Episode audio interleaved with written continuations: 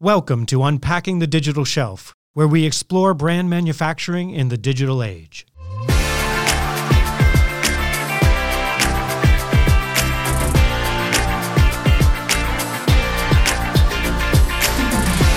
Hey everyone, Peter Crosby here from the Digital Shelf Institute.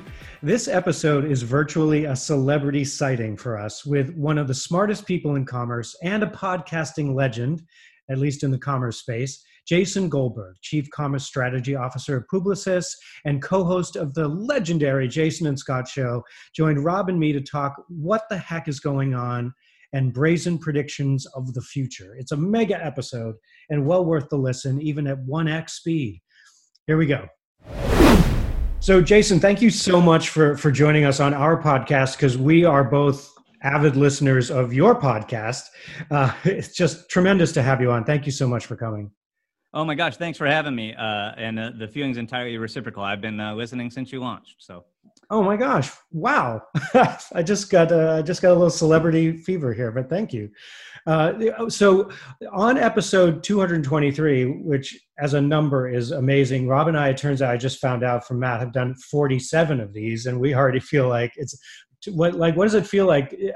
Does it every time when you do your podcast, is it still cool? You and Scott get on, just shoot the breeze, and sounds just feels good, or are you? Mm, yeah, mostly. I mean, I'll be honest. Uh, a lot of what I do for work is what I would be doing for fun, um, yeah. and certainly the podcast. So, a that makes me sound lame, um, but uh, the the podcast is certainly one of those things. It's it's mostly fun. After 223 episodes. Uh, Scott kind of feels like my work husband, which is a little weird. Um, I know uh, the feeling. it, it is. No, but Scott's a good friend, and uh, I do like. It is a. It's a a forced reason to connect with him every single week, which is. I wish I did that with more of my good friends uh, that I don't live near. Uh, so I feel like uh, that's fun, and it mostly just flows organically like if for no other reason than we're too lazy and disorganized to really like plan it and do a lot of production. I appreciate those things.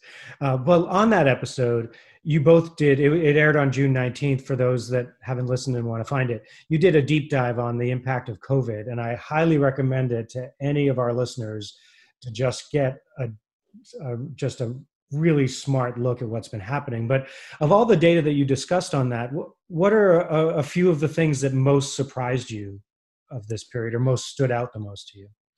Um, well, you know, the, the things where I feel like I, I tend to be at odds with other people's initial impressions is um, uh, the likely longevity of this semi abnormal situation we're in right now right? Like lots of us and i i'm in this boat too like i desperately want this to be over. I desperately want to return to some semblance of normalcy. Um but you know really when you look at the fullness of the picture and you you try to be realistic and and i, I have the luxury of getting to talk to a lot of um, specialists in the field uh we're really advising all our retail and brand clients to to plan on this current environment through the end of 2021 and and when I say that to friends and family, it both shocks them and is uh, and usually depresses them. Yeah, yeah, I, I feel that.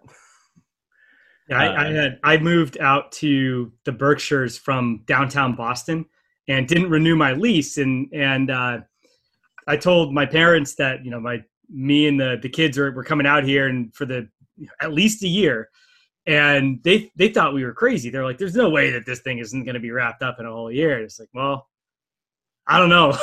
the virus says otherwise. no, you're uh, you you probably made a smart call. Uh, my employer, like super nice, they came out really early and said, "Hey, no matter what, we're not making anyone come back to work uh, in in 2020. So if you want to make a decision like Rob, like you don't you don't have to worry about us suddenly recalling you to the office."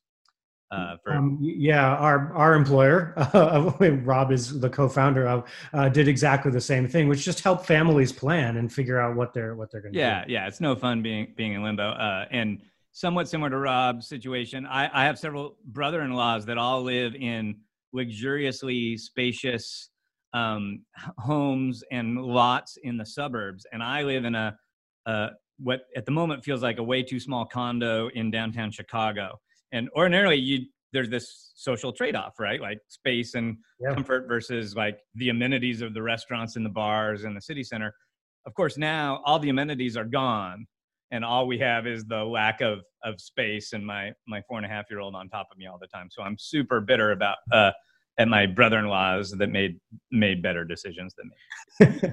one thing one thing that's I'm, I'm wondering if you're seeing any data on this. One thing that's so interesting about this shift for so many people being out of the city. I, I was just on a call with one of my employees that just is in Stowe, Vermont for the foreseeable future, which is I mean that's far away from a lot of things. And out here in the Berkshires, we don't have Instacart delivery. Instacart is claiming over 50% of grocery digital sales in the United States. Um, their growth is obviously crushing it. They, they, they were profitable for the first time, sort of unexpectedly. Um, but like the way that we do click and collect out here can't rely on Instacart. It's, it's through local grocers that are sort of hacking it together and, and employees that are carrying stuff out to your trunk. And it, and it just is some of them you have to call up on the phone and place your order verbally and then drive up, but they're all figuring it out. And I just wonder one of the things that that uh, you mentioned in the podcast is there is this trend towards consolidation of the large grocers. So after COVID, eh, the top three grocers are going to be like 63% market share in grocery, which is what people are talking about. But you know what, what I'm experiencing out here in the country is that it's sort of the opposite. There's the, the local grocers are getting a ton of business. So how, how is this? How do you square those two points of view? Is it the grocers in the middle that'll get crushed? No, it, uh, it is more the, like you you may live in an anomaly, and I, I certainly hope you do.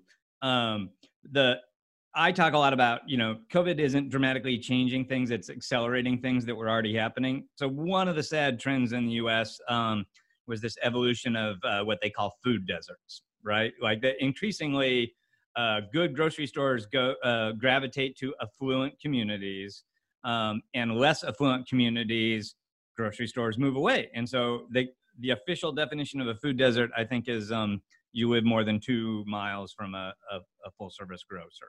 Uh, so there are increasingly large number of pockets of these places in America where you you have to go more than two miles to get like fresh produce, um, and uh, in many places in the country, that that the reason it's not a food desert is because it's an independent uh, grocery store per you know uh, per your situation. In general, grocery is not a super profitable business. Uh, most of those grocers did not have a huge amount of cash on hand. Like the average grocer had 19 days of available cash. Um, so if you're in a competitive market where you are competing with a, a Walmart or a Target that could sell groceries and shoes and home goods, um, you you probably lost share uh, in this uh, market, and you barely were making it before. So now you're not making it, and you're going to close. And Walmart and Kroger are going to absorb absorb that business. In your case, where you're only uh, served by an independent, COVID may be benefiting your independent and keeping them in business. Obviously, they were an essential business. Uh, your local shoe store is gone, like if, if there yeah. was one, um, right? Because they weren't allowed to stay open. They didn't get any revenue for 60 days. They like probably didn't have a website. Um, and and uh, so a lot of like specialty retailers will go away. The hardware store, like a bunch of tragic stuff. Um, but even your grocer, I hope they're doing great. Well, they likely had a a spike in demand, they may have had a commensurate or worse spike in costs because the picking costs are just brutal for these guys. Yeah, so both like uh, like many retailers had to pay bonuses to employees to get them to come to work, so their labor costs went up. They had to do a lot more cleaning. They may have changed their hours. Um, the, the they had all these supply chain challenges, and so you know, did I did I have like to bring in extra people to receive goods and um, in general, like even the retailers that had a nice spike in sales did not have a commensurate spike in earnings, right? Like this has been a real, like, you know, it's shifted most people from in store to digital, and that's less profitable. And it shifted people from general merchandise to produce, and that's less profitable. It's uh, people are buying bigger pack sizes. That's less profitable for your local grocer, right? When you sell a case of of soup instead of a can of soup. Um, so all those things together uh, it's a brutal environment. Like again, your grocer is better off being the exclusive food provider in your community than someplace where they're having to compete with a, a Kroger or a Walmart. But um, it's it's a it's a difficult time to be a retailer. I'd rather be a food retailer than an apparel retailer in a mall, though. Yeah, no kidding. It's you know it's interesting about that the the the major trend. Um, one of my favorite books in the retail space is the Walmart Effect, which is I mean at this point it's about 15 years old, and it was obviously before Amazon was a Goliath. And the book covered a lot about the monopsony or monop- monopsonistic buying power that that Walmart had, um, and the way that it could really put price pressure on uh, suppliers and and really push their margins down. I, I got to wonder if there's so much consolidation in grocery with just three chains having three, 63% of the market. The, the manufacturers, almost regardless of how big the manufacturer is, they, they've got to expect margin pressure out of this situation, right? Oh, for sure. Both like direct margin pressure, like the, those top grocers that get more share are to just extort, you know, uh, lower margins from their uh, uh, for for the the wholesalers, but uh, also indirect, like all these other trade uh, terms, like they're going to want more co-op and longer return um, rights, and you know more more uh, uh, merchandising accrual funds, and all these other ways. Uh, I, I mean that that talking point is not in my my spiel by accident, and it's targeted at all those brands to get them ready uh, for this this new world when it's it's going going to be less pleasant for them. I think I, I'm familiar with that book. There's a a famous story in there about uh, Walmart putting a pickle manufacturer out of business by selling like five gallon jars of pickles for like 99 cents. Yeah, yeah, I remember, I remember the stories. Um, be, be, God begins with a K is the name of the the brand um, they put out. But yeah, was the, it Claussen maybe? Yeah, Claussen. Yes, yeah. yes. Um, the you know very much related to, to this is the consolidation of the trade spend but also the shift in the way that the media dollars are being allocated. I remember the cmo of p&g got on stage a couple years ago and said advertising is dead you know and and i think what he meant was the the share of advertising that would go through traditional brand channels the tvs of the world the newspapers of the world um, was losing its effectiveness and there's this overall mega trend towards performance marketing from from these traditional harder to measure brand channels. And we're seeing right now for a, a lot of the folks that we've been talking to um, the major advertisers in the brand manufacturing space are not signing direct to publisher media deals. They're not agreeing to upfronts. They're requiring cancelable contracts. And um, and or they're shifting tremendous amount of dollars for at least 2020 over to performance marketing. You know, in, Instacart sort of luckily lit up their advertising capabilities this year just before this stuff happened. And I, I got to wonder, in, in addition to the large retailers having more market share and therefore being able to, you know demand more from the manufacturers, they're also going to be able, they're also going to see uh, profitability rise with trade spend at a, at a ridiculous rate. I mean, what what's your prediction on this? Is this kind of the death knell of TV as as branding, or or where, where, what do you see coming out of this? It's tricky because I, I feel like very long term we could see that exact shift, right? Like the it my uh, I'm in a weird job. I uh, like I influence a, a wide variety of agencies that Publicis owns. Most of those are advertising agencies, right? So the super common conversation is around media mix, right? And you know, are those dollars going to NBC, CBS, or uh, uh, Facebook or Roundel, which is Target's uh, in, uh, digital advertising network? Um, and uh, so lots of conversations about the right strategy of apportioning that mix and how budgets shift. And I, I do think there's a macro trend that more of those dollars are shifting from like very difficult to measure media like broadcast to the uh, th- this more um, transactional media and uh, certainly more measurable media uh, in the digital platforms.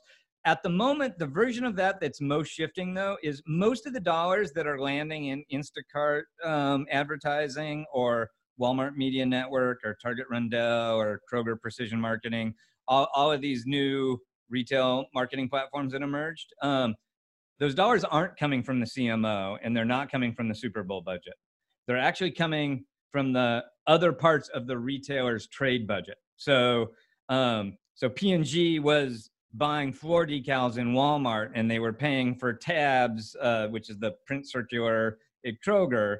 And now they're like, hey, less people are walking into Walmart and Kroger, uh, but more people are shopping you digitally. So I'm going to move those dollars from that in-store shopper marketing program to that digital marketing program. Um, but the dollars were always earmarked for that retailer. So it's a, a win for the guy that runs the digital advertising network. Um, it's a lose for someone else at that retailer that like had that old bucket of money. And most retailers view that as kind of um, a zero sum game. So what they all want to happen, and I just haven't seen a lot of evidence that it truly has happened outside of Amazon, is CMOs shifting um, brand building awareness out of home advertising dollars in into those those networks. I, I, I don't have trouble believing it will happen, but just you know because of a lot of um, siloed budgets and competitive stakeholders and things, we we haven't seen as much of that yet. Okay, so so then I, I want to stick on the the marketing and branding theme here in terms of COVID changes for a bit because I I'm I, I really am interested in trying to tease out exactly the different ways that brands interact with consumers on, on a go forward basis as, as compared to uh, in the past. One one thing that I think um, you you and uh, Scott talked about was uh, pantry stuffing and how one of the challenges that you know if you sell toilet paper, all of a sudden somebody has a year's worth of toilet paper, they're not going to restock. That's a challenge for you. Or somebody buys a year's worth of Kraft or a year's worth of Campbell's, they're not going to restock for a while. So now the problem of a Kraft or Campbell's becomes to encourage consumption. Yeah. And it, it occurred to me in listening to that, that um, first of all, that's an interesting problem to have. And it's not a place that most brands focus. They don't focus on the consumption. They, po- they focus on the transaction. And I, I wonder if that's actually a uh, lasting trade. Like if they focus on consumption and how it can be used and why it's good, why wouldn't that also be a good way to also sell new product beyond just the restocks? And so, so what do you think there? Is there, is there any evidence that, that any of these early campaigns are working? Um, well, so I'm not sure there's a ton of evidence yet. Like intuitively, I'm with you, right? Like uh, we all go for the path of least resistance. Like water always flows to the lowest point, right? And and if the easiest way to goose your sales is to um, have you know compelling campaigns that that uh, juice acquisition, then that's where all all marketers are going to go. Uh, but when something like this happens that forces you to think about, uh, you know, creating demand from other parts of the tube, squeezing the tube in the middle instead of at the end, um, the like once you're successful at that, like why wouldn't you keep doing that? Like, of course you would you would keep doing that, right? And so, you know, I think there are different categories that have a better shot, right? Like if you're Campbell Soup, lots of things you can do with soup. Like, did you know you can make great dip when you're rewatching last year's Super Bowl, which is sad. uh, you know, you can have a great dip with that, right? And if you if you're Kraft, you're like, did you know your kid can do cool art with the macaroni in our our packs of mac and cheese? Um, there are less plays for non-traditional uses for toilet paper, right? Like I, I think I did make a joke that man, like the the toilet paper company should really be promoting toilet paper in your neighbor's house for this for this for Halloween. Halloween. For Halloween, yeah. definitely. That's a yeah. great idea. Yeah. Uh, the, anyone listening is willing, willing to do that one for free. Yeah, that's a gift from me to you. How about uh, could you use toilet paper for paper mache? I mean, yeah, like, I mean, yeah. remember remember that goop trend that, that, that, teenagers were into a few years ago, that where Elmer's glue was just selling like hotcakes, and they were creating this this like uh, slime, slime, yeah, slime, yeah. yeah. It's uh, so slime is maybe my favorite consumer story of all times, right? Because we all desperately try to do these things on purpose. Like, how could we, you know, create some new use case for our product? How could we, you know, juice demand? And there's this like, as it turns out, sleepy family company that sells glue called Elmer's, right? And the most common size glue they sell is an eight ounce tube of glue which lasts most families a lifetime, right? So so that you know that's it's like third or fourth generation. I forget the exact story, and and you know these guys have like linear increasing sales, but you know there's not a lot of new demand for for glue. And then you know some art teacher invents this new thing you could make that suddenly requires not ounces but gallons of Elmer's glue. Um, and demand spikes through the roof. And I've sat in on the like IRI and Nielsen presentations where they talk about like this thing bubbling up to the top of the radar. And it, it, it like Elmer's had to invent new containers that held way bigger kegs of glue to sell to consumers. And as the father of a four and a half year old, I'm assuring you that trend is not over. There's a lot of slime in the room right next to me, and we have bought a lot of Elmer's glue. So that's a that's an amazing story of uh, uh, guys just waking up one day to new demand. I don't, I don't know if you there's an old Adobe commercial that's hysterical where uh, they they show like a, a sleepy, dusty um, encyclopedia factory, and nothing's happening, and suddenly they start getting all these digital orders and they like spin up the printing presses and they're like we're back! Encyclopedias are in vogue again! And then they cut and there's some uh, you know four year old on the the floor in in a living room playing with an ipad accidentally ordering a bunch of encyclopedias oh man. Can you, can you imagine? That would be a fun job though like if i'm i'm just thinking uh, like the Charmin chief scientist or or head of R and D, CEO walks in the office and says, "I need you to figure out new ways for people to have fun with toilet paper." Oh my God! Yeah, that, what great a job. great assignment. Uh, there's um uh, a, a, good CPG company out there called uh, Church and Dwight in New Jersey, and right. uh, so so they're they're like I think Arm and Hammer and Arm and Hammer baking soda exactly. And I every time I see them, I tease them that I feel like that's the greatest marketing story in the world, and they're like, "What are you talking about?" I'm like, "Oh, uh, go to the store, buy a 16 ounce uh, box of my product, bring it home, and immediately throw it down the drain. I'm like you, like that's brilliant. Like the, you, I, I thought the Arm and Hammer at some point they they um they made the use case of deodorize your fridge, yeah, and and replace the Arm and Hammer yeah. so frequent. I mean that was just an absolute killer brand expansion. Well, the other day I was doing a, a, a, virtual, a digital shelf virtual session, and one of the guests was Scott Summer, who is the head of innovation at ShurTech, which is the the brand that does duct tape. And he was the the CMO at the time, where all of a sudden kids started making, you know, oh, clothing out of stuff. duct yeah, tape. yeah. And so then he he saw that happening and said, "Well, now I can sell uh, make all of these different brands and connect up with you know Hello Kitty and all that kind of stuff, and have virt- have proms with duct tape. And so he was able to to sell for the same price much smaller rolls of duct tape with a Hello Kitty on them and make a ton more margin and do it direct. So that that story, it's a similar yeah. story of. There's a lot of a lot of those fun stories out there, right? Like yeah. you, you think you're making work boots for for factory workers and a whole urban, you know, uh, youth population decides it's the hip clothes for musicians. And hello, yeah. Brooklyn. Yeah, exactly. So an- another another big marketing trend here in the pandemic is there's a lot of categories where some type of trial of the product is part of the purchase and um, I, you know, there's obviously the the beauty centers in Macy's where they can try on the makeup. There in clothing stores, you try on the clothes. Um, in grocery stores, they've got the sampling. I got to imagine car dealerships, you drive the car, and so on and so forth. A lot of this stuff is obviously dead for now. Yeah. How, how much of it's dead forever? I mean, it, for the next 18 months, these are not going to be viable strategies. And you got folks like L'Oreal and others that are trying to digitize it. But but how much of this is, is, is permanent? Yeah. I so I mean the real answer. Uh, one of the things that makes me good at my job is I sound authoritative. Um, and so whenever I express a completely unfounded opinion, I, I, I express it with conviction. Um, helpful trait, comma, uh, please don't like invest your personal fortune in the advice you're hearing from me without like um, getting getting some backup. Uh, I, I don't think we really know. I think that's one of the things that's really up in the air right now um, I, I, think there's a lot of uh, human nature in favor of wanting some version of those experiences. And so, you know, to various degrees, we're seeing reinvention of a lot of those experiences, right? So you, the, the makeup is an interesting one. Going back to COVID's a time machine, um, virtual try-on uh, of cosmetics was slowly overtaking physical try-on on co- of cosmetics before COVID, right? Like the technology was kind of just getting over that threshold where it was actually better. Like the first makeup try on systems were, you know, silly, right? Like it just kind of put a, a patch of color somewhere in the vicinity of your lips.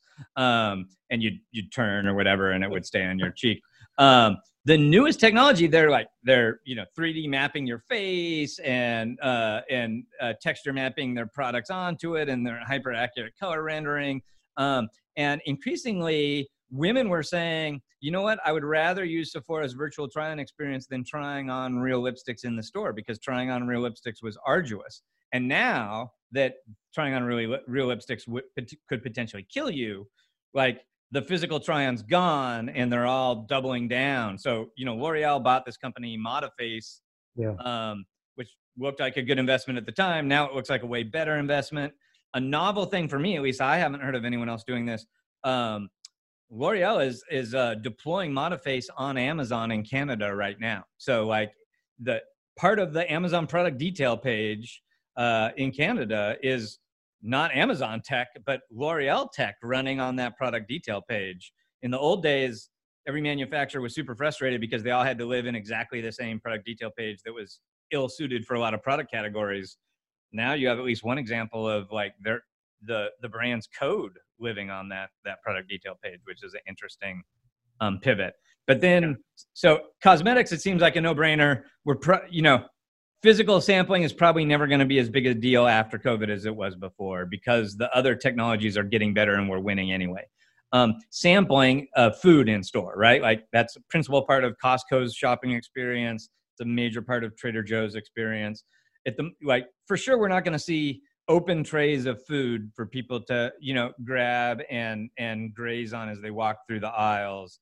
Um, we're not going to have the self-service trays, but at the moment we don't want to encourage people to pull down their mask and put the food in their mouth in the store right? And so uh, uh, we're we're all waiting. Costco said they're going to deploy some new sampling experiences. We don't know exactly what they are. My guess is it's going to be sealed samples that you take home and try at home.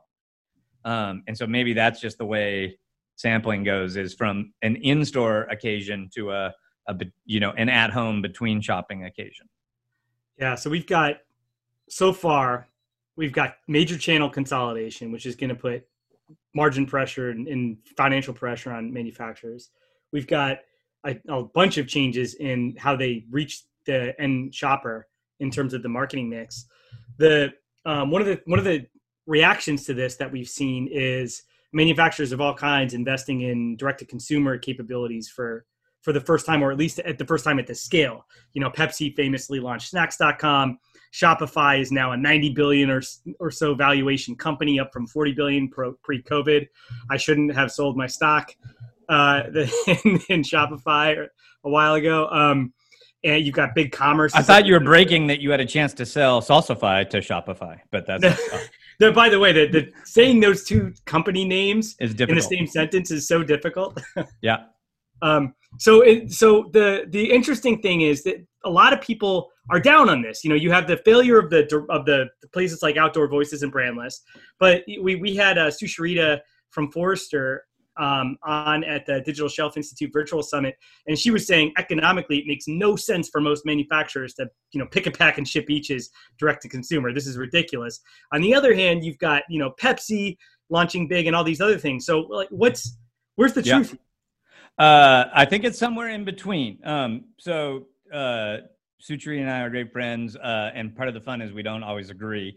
Um, she's certainly right. Like the unit economics around selling uh, uh, three dollar bags of chips as eaches makes no sense, and consumers don't want it, right? Like they don't want to individually place orders for all those products and get them separately. So it's it's easy to say like, yeah, you know, there should not be a a website for Oreo cookies um, if you're Mondelez. Uh, so, and, I, and to that, I would say a couple of things.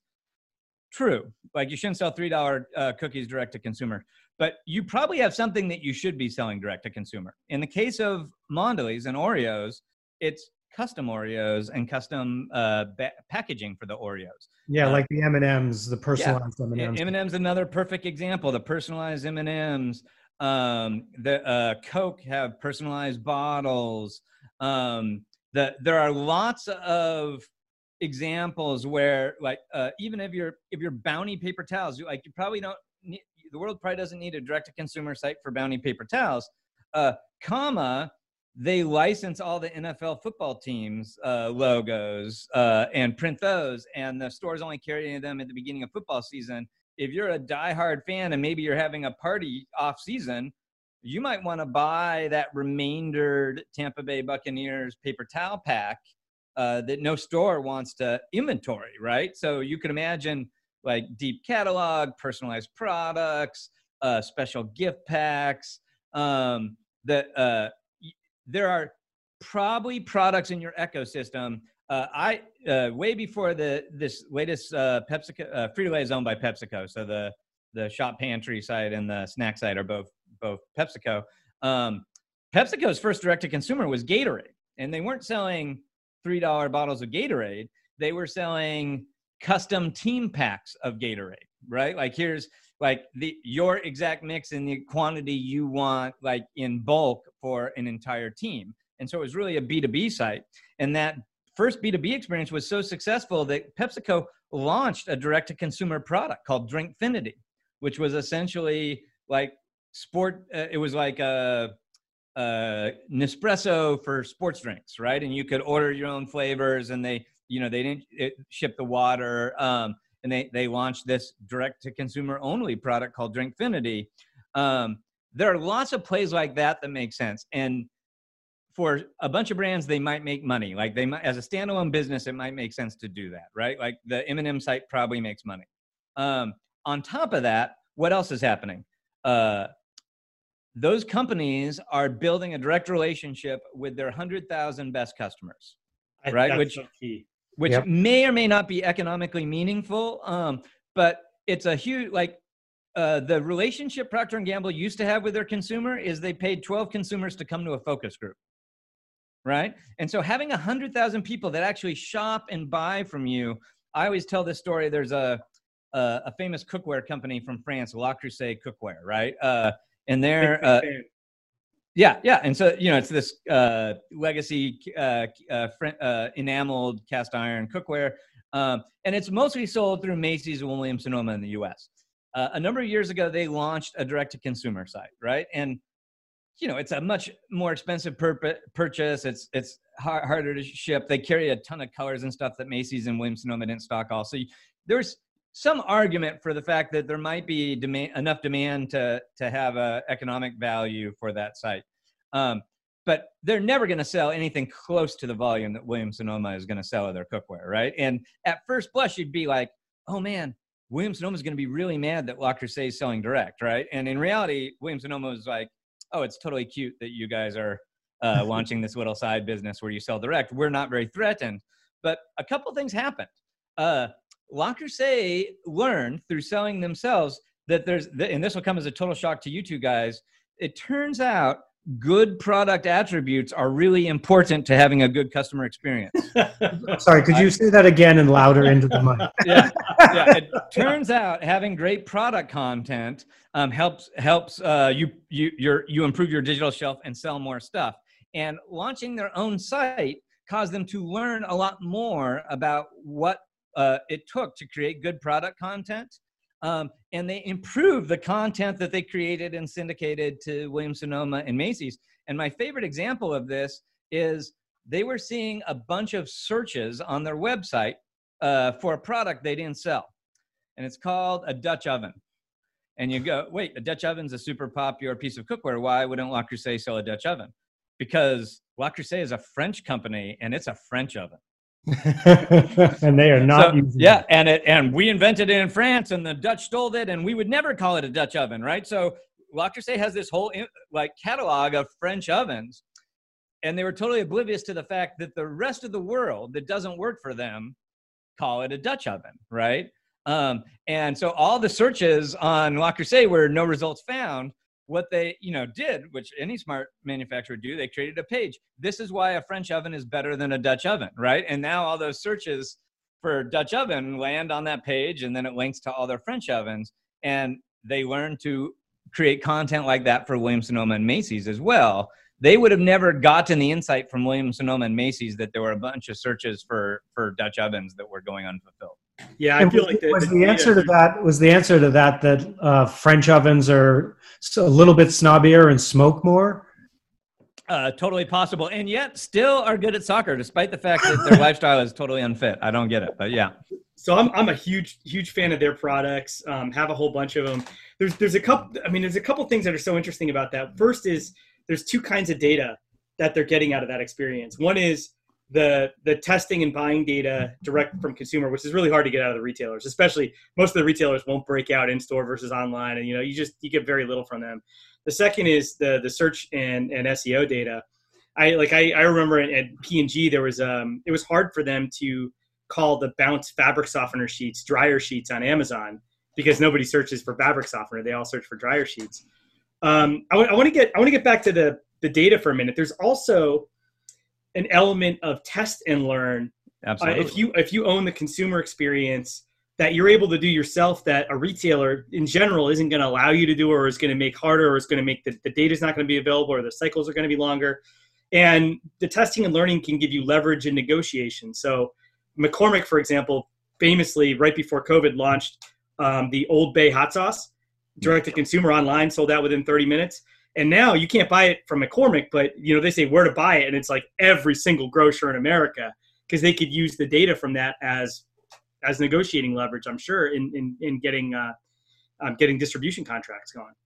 Oh, absolutely. Uh, and I mean, there's you know, there's a ton of examples. I I um, tell this scared straight story to brands like you know I'll, I'll remind them like, do you know how many like I'll uh, and this is why I'm not very popular. I'll go to Procter and Gamble and say, "Do you know how many billion dollar brands you guys have launched in the last five years?"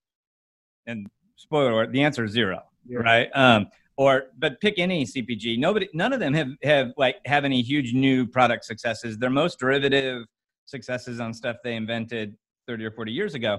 Um, and then you go, well, who gets all the buzz? It's all the direct to consumer companies, right? It's all these young hip hip companies. Um, uh, do you know how many of them sell a billion dollars a year? Zero. Like not not any. Uh, do you know how many brands Target's launched in the last two years that sell over a billion dollars?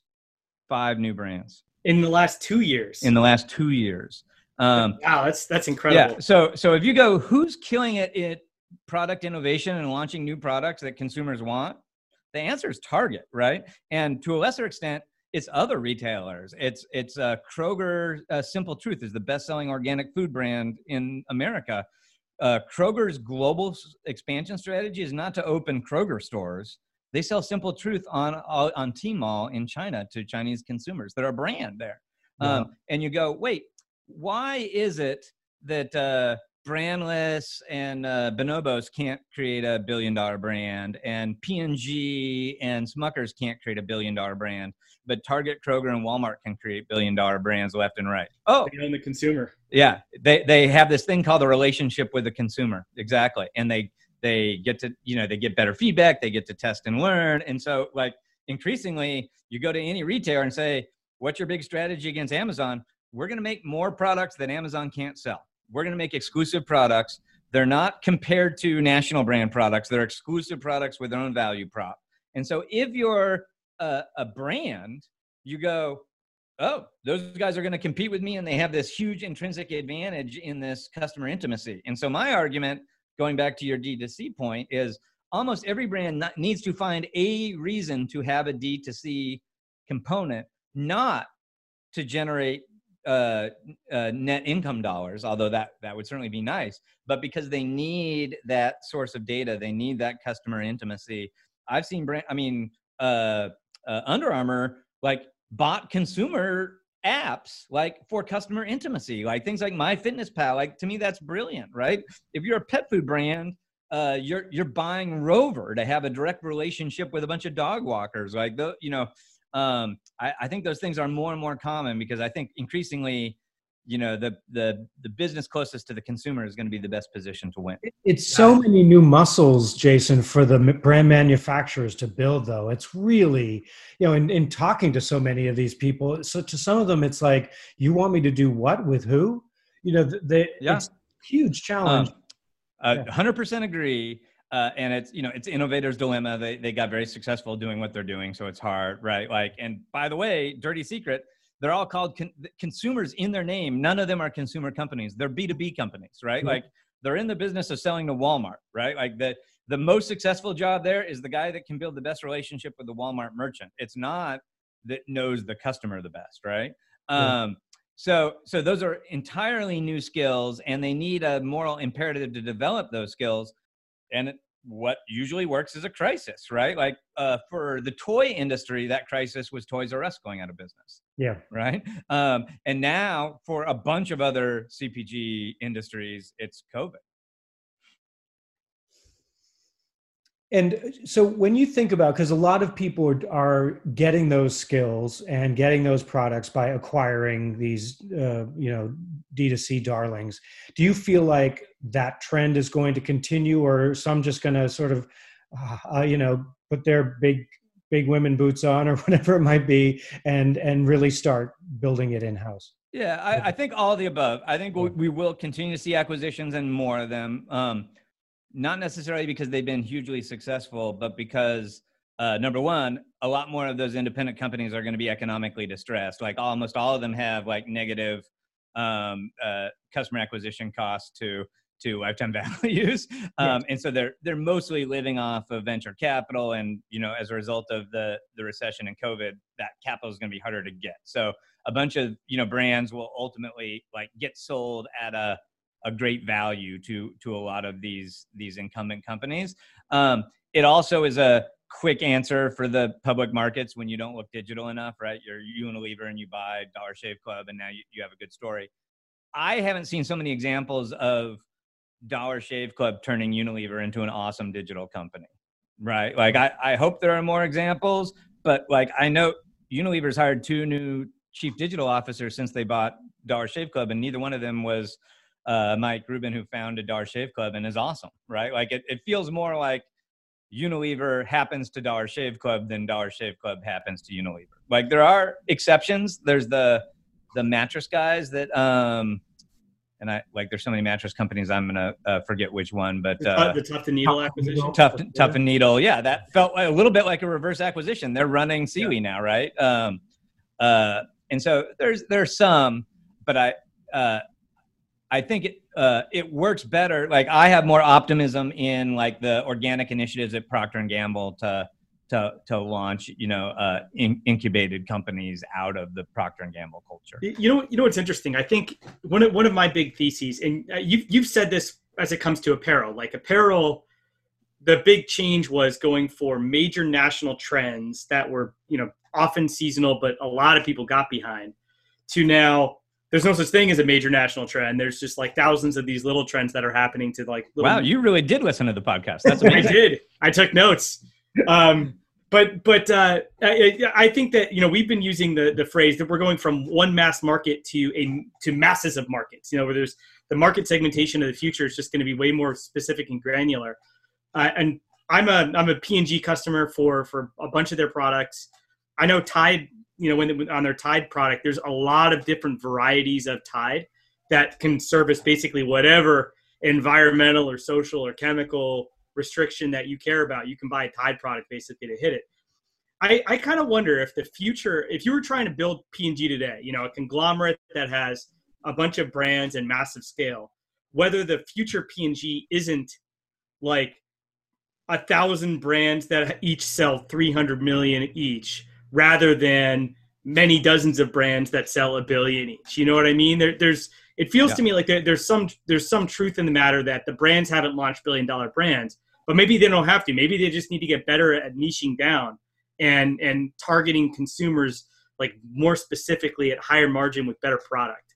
No, I, I think you're 100% right. Um, the thing that has to happen for that to happen, though, is uh, there has to be an economically successful model for them to be able to do that, right? And yeah, I can think of two, and I, I feel like we're moving towards both of them. A um, a house of brands like Procter and Gamble could have a robust portfolio of those, you know, hundred million dollar brands. Their KPIs and unit economics aren't set up like that right now, right? So that would there, there would need to be a cultural shift to celebrate those brands. I, I have for yeah. many years done a bunch of work with VF Corp, which is a house of brands of apparel, and they mostly were looking for you know brands to grow over a billion dollars, and they kept coming to me and saying like, help us find some of these innovative, you know, young uh, brands to acquire. And I'd bring a bunch to them, and they'd be like, yeah, none of these meet our criteria. They're all too small. And I'm like, like that is like that's the conundrum, right? Like all the cool hip brands are going to be too small for your old criteria you need to change your criteria. Um, or to be standalone companies that could successfully be hundreds of millions of dollars, you need to have financed yourself for that outcome, right? And at the moment, the reason I'm kind of all these D2Cs are going to fail and get sold for cheap to Walmart um, is because they're all funded by venture capitalists that are looking for unicorns. Yeah. Right. Like, and that's that's the model. Like, get over a billion dollars or fail. That's what the VC wants, and so that's what they have to do. Uh, I have a feeling that after the dust settles from this crop of those, the next crop, they're always going to be great entrepreneurs, and I'm super excited to see you know new startups. I'll bet you anything they're funded differently. Like, I'll bet you they're funded by more angel investors and more crowdsourcing and more alternative funding means where they they potentially could be a very successful hundred million dollar a year company or like a three hundred million dollar a year company can employ a bunch of people, make a bunch of consumers happy, make a bunch of money. Like it, it can be a win for everyone except a venture capitalist that needs a 20x return on their money. Yeah, like Peak Peak Design is my favorite example of the Kickstarter. Oh my god, and they're, yeah. they're fabulous. But uh, you know, one of the things I've been seeing is um, in the private equity space, there's a bunch of PE firms that are um, backing the direct to consumer brands, but but need a different kind of return. So if you look at um, like MidOcean in New York, for example, um, they're backing they're backing companies that are sort of like small cap manufacturing. You're looking at the you know 50 million to 500 million range and looking for for growth in there. And then there's other PEs that that look much smaller than that that that take a one or five or ten million dollar D2C brand, give them some money, they're not expecting the billion dollar exit. They're just expecting you know reasonable growth, and and I, I think I think there's a lot there. I mean, to get to your point though on the cultural change, uh, the the na- the great Clayton Christensen who passed away re- yep, fairly recently. in peace. Yeah. Um, wrote the Innovator's Dilemma, and what you're talking about is nothing less than the Innovator's Dilemma for brand manufacturers, right? Yeah, absolutely. Um, and and again, you know these these kind of like scary um, you know existential threats are the kind of things that tend to drive um, people out of the the innovator's dilemma conundrum right? I mean well i think uh, you know when we're looking to angels as our saviors and and uh, the the beginning of of another new era in brand manufacturing that feels like a great time for us to stop talking and just watch it all happen and be part of it. So jason just thank you so much for for coming on the show and and this this we're going to post a mega episode so that everybody can get to hear everything we talked about because it's it's really been a great conversation. Thank you so much. Uh, it was entirely my pleasure. Really enjoyed talking to you guys. Thanks very much for the time. You bet. Thanks for hanging in with our mega episode. If Jason's call to D2C Arms inspired you, sign up for the sessions in our new D2C Strategy Playbook series? All the experts talking about all things D2C. More info at www.digitalshelfinstitute.org. In the meantime, follow us on the Institute's LinkedIn page, tweet at us, please, at Win Digital Shelf. If our content is useful, please leave a review wherever you get your podcast. That's all the requests I have for now, and thanks for being part of our community.